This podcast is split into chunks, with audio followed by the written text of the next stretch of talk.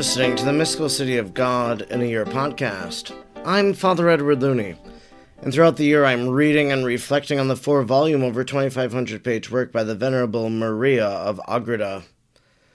If you would like to discuss today's readings, I invite you to head on over to Facebook, and there you'll find the Mystical City of God in your podcast group page, and you'll be able to share your own thoughts and insights with others who are listening and following along. If you would like to support this free podcast, you can do so by sending a tip through Venmo to the handle Mystical City of God. Let us now thank God for the life of Venerable Maria of Agreda. Almighty God, you will that all people know the saving power of Jesus' name. Throughout time, you have sent missionaries to your people who have proclaimed the good news. We thank you for sending Sor Maria to the Jumano people and planting the seeds of the gospel in their heart and in our land. She taught them the good news and prepared them for baptism. We look to her example in holy life and wish to be taught by her today. Sor Maria, teach us how to pray and meditate. Teach us how to imitate the virtues of Our Lady. Teach us the mysteries of our faith. Almighty God, stir a flame in our hearts, the same missionary fervor of Sor Maria so we may be as emboldened as she was to proclaim the gospel of our Lord Jesus Christ, who lives and reigns with you in the unity of the Holy Spirit, God, forever and ever. Amen. Today is day number 352. We are reading from Volume 4, Book 8, Chapter 15, paragraphs 671 to 679. 671. It would be necessary to write many books if all the miracles and the works of the great queen during these forty days were to be recorded. For if she did not sleep or eat or rest, who can estimate what she, in her great solicitude and activity, accomplished during so long a time? It is enough to know that she applied and offered up all for the increase of the church. The justification of souls, the conversion of the world, and to assist the apostles and disciples preaching the gospel throughout the earth. At the end of this Lent, her divine Son regaled her with a banquet similar to the one brought by the angels to him at the end of his fast, as I have described in its place.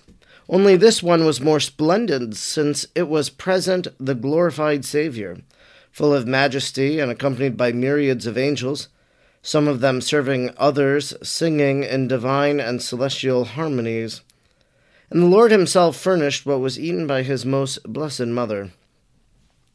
This day was very delightful to her, more on account of the presence of her divine Son and his tokens of love, than on account of the exquisite nectars and mannas of heaven.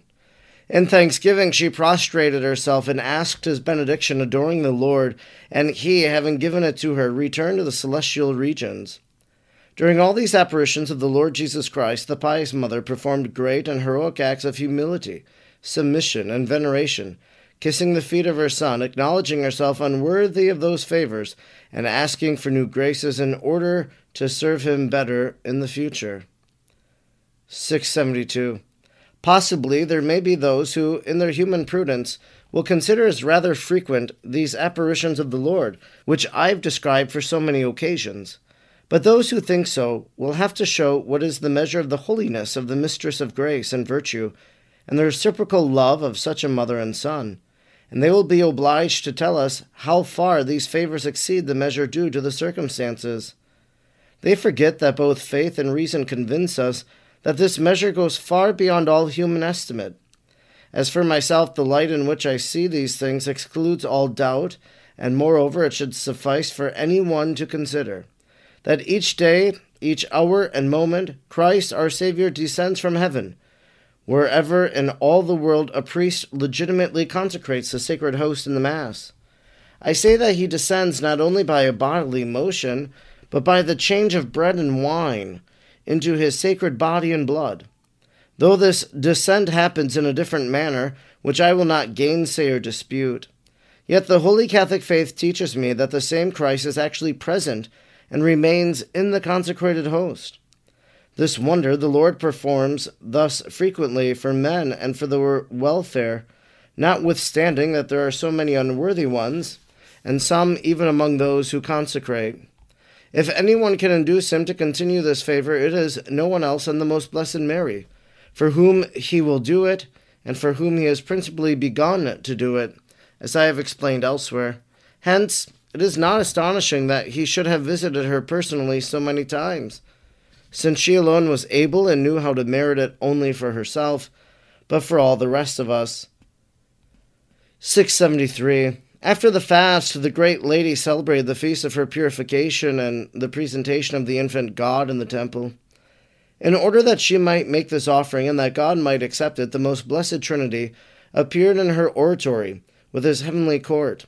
To prepare her for offering up the incarnate Word, the angels visited and adorned her with the same garments and jewels as I have described for the feast of the Incarnation. Then she offered up a comprehensive prayer, in which she supplicated for the whole human race and especially for the Church. The reward for this prayer and for the humility with which she subjected herself to the law of the purification, as well as for her other exercises, was a new increase of grace, new gifts and favors for herself and for others, great helps and blessings. 674.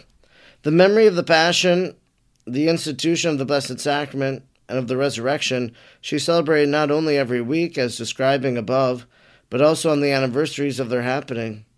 Each year she observed their commemoration in the manner, as is now done in the Church in the Holy Week. Besides the exercises of each week, she added many others, and on Good Friday, at the hour in which Christ was crucified, she placed herself upon a cross and there remained for three hours. She renewed all the prayers of the Lord with all the sorrows and mysteries of that day. But on the following Sunday, which corresponds to the resurrection, she was raised by the holy angels to the empyrean heavens, where during that day she enjoyed the beatific vision, while on the ordinary Sundays her vision of the Godhead was abstractive, instruction which the Queen of Angels gave me. 675. My daughter, the divine spirit whose wisdom and prudence governs the Holy Church through my intercession, has ordained that in it so many different feasts should be celebrated, not only in order that proper thanks should be given to the Creator and Redeemer for the works of the redemption of my life and of the saints, and that the blessings which never can be properly repaid may not be forgotten by mankind, but also in order that these solemnities might afford men an opportunity of attending to holy exercises, and of recollecting themselves interiorly by withdrawing from the solicitudes of temporal affairs and in order that they might, by the exercise of virtue and the good use of the sacraments, repair the losses sustained by their distractions, imitate the virtues and the lives of the saints, solicit my intercession, merit the forgiveness of their sins, and gain the graces and favors held in readiness by the divine mercy in these mysteries. 676. This is the spirit of the Holy Church by which she desires to govern and nourish her children as a devoted mother and I, who am mother of them all, sought to attract and bind them to the secure path of their salvation. But the insinuations of the infernal serpent have always, and especially in the unhappy times in which thou livest, tended to pervert these holy ends of the Lord and mine. And when he cannot pervert the order of the Holy Church, he exerts himself to prevent the greater part of the faithful from being benefited by her institutions, and strives to induce many to convert them into greater guilt for their condemnation. And the same demon will stand as their accuser at the tribunal of the divine justice. For on the days of great solemnity and festivity, men not only fail to enter into the spirit of the church by employing them in works of virtue and in worship of their God, but just on those days they commit the most grievous sins, as is ordinarily the case with carnal and worldly men. Certainly, most outrageous and reprehensible is the common forgetfulness and contempt of this duty in the children of the Church, when they profane the sacred and holy days by spending them in diversion and play, in excessive and disorderly eating and drinking, irritating the justice of the Almighty instead of appeasing Him, and succumbing to their invisible enemies instead of vanquishing them, and permitting them to triumph in their pride and malice. 677. Do thou, my daughter, bewail this damage, since I cannot bewail it now in the same way as I have done it in mortal life, and exert thyself to assist thy brethren in overcoming this widespread carelessness. And although the life of the religious should differ from that of seculars, so as to have no distinction of days, and to apply every day for the divine worship, for prayer and holy exercises, as thou shouldst teach thy subjects, Yet I desire thee to celebrate them with the feasts of the Lord, and mine by a more careful preparation and purity of conscience. I wish thee to fill all thy days and thy nights with works holy and pleasing in the sight of the Lord. But on the festivals thou shouldst add another interior and exterior exercises. Excite the fervor of thy heart, recollect thyself, and if it seems to thee that thou art doing much, labor still more earnestly to make certain thy vocation and election. 2 Peter 1.10 Nor ever omit any exercise out of negligence. Consider that the days are evil, Ephesians 5 6, and that life disappears like a dream, Psalm 143 4.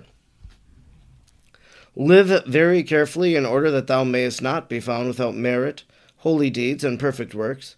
To each hour assign its legitimate occupation as thou hast seen me do it, and as I have many times admonished and taught thee.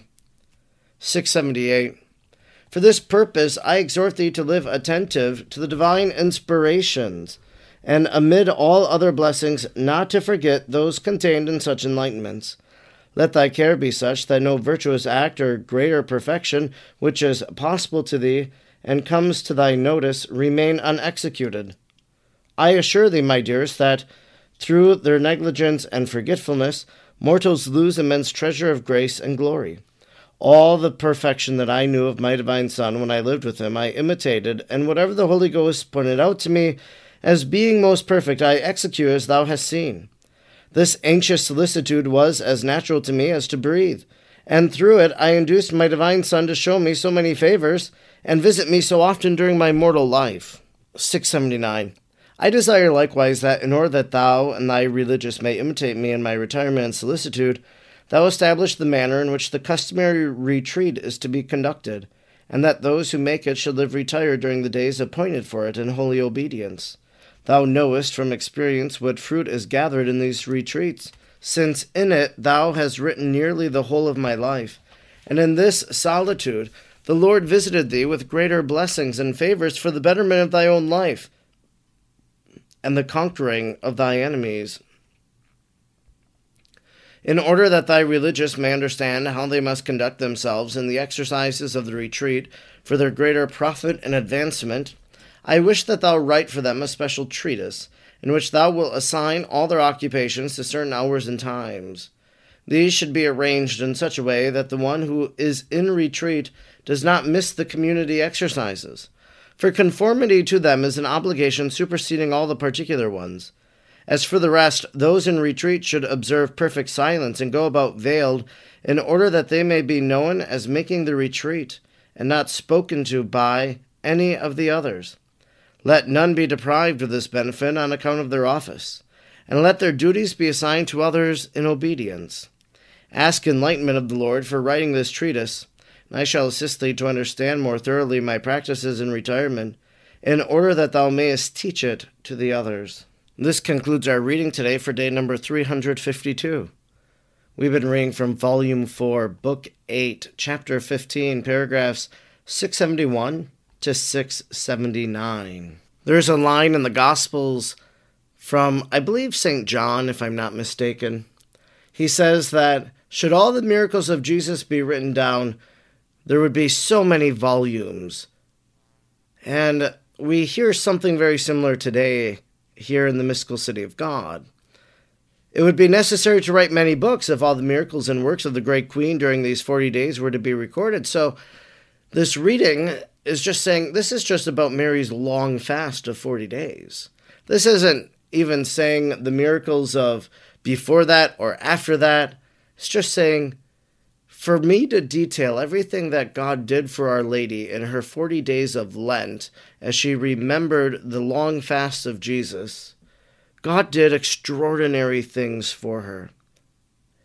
It is enough to know that she applied and offered up all for the increase of the church the justification of souls, the conversion of the world, and to assist the apostles and disciples preaching the gospel throughout the earth. To offer up, well, that's something that we can do. We offer up our suffering, we offer up our pain, we give it purpose. And we can do so for a particular intention, perhaps an intention for the sake of the church. And then to think about the Passion and how Mary observed the Passion, what she did on Good Friday by observing three hours laying on a cross herself, reminding herself of Christ's death. Besides the exercises of each week, she added many others. And on Good Friday, at the hour in which Christ was crucified, she placed herself upon a cross and there remained for three hours. So we're talking about the spiritual life of Our Lady, her interior life, how it is that she prayed, how it is that she's observing these feasts. And beside the exercises of each week, well, what are your spiritual exercises each day? What are your spiritual exercises each week? What type of devotion do you do? And in the instruction that Our Lady gives, she says, I wish thee to fill all thy days and all thy nights with works holy and pleasing in the sight of the Lord. So, how are you filling your days with godly things? And on the festivals, thou shouldst add other interior and exterior exercises. What interior and exterior exercises might you add on the feast of Christmas this year? How will you observe the resurrection this year? What piety will inform your spiritual life? And then Maria of Agreda directs us For this purpose I exhort thee to live attentive to the divine inspirations, and amid all the other blessings, not to forget those contained in such enlightenments. How is God inspiring you in your daily life? When you think of this might be a pious practice I want to do, that's God inspiring you. Be attentive to that inspiration of God. Allow that inspiration to lead you think when it comes to the spiritual life, perhaps an appropriate prayer is Lord, how do you want me to pray? What do you want me to pray? And over time, as you keep asking, the Lord will show you and reveal it to you. I'm Father Edward Looney, and throughout the year I'm reading and reflecting on the four volumes of the Mystical City of God. I'm grateful you joined me today, and I hope you'll join me again tomorrow. Until then, may God bless you and Mary pray for you.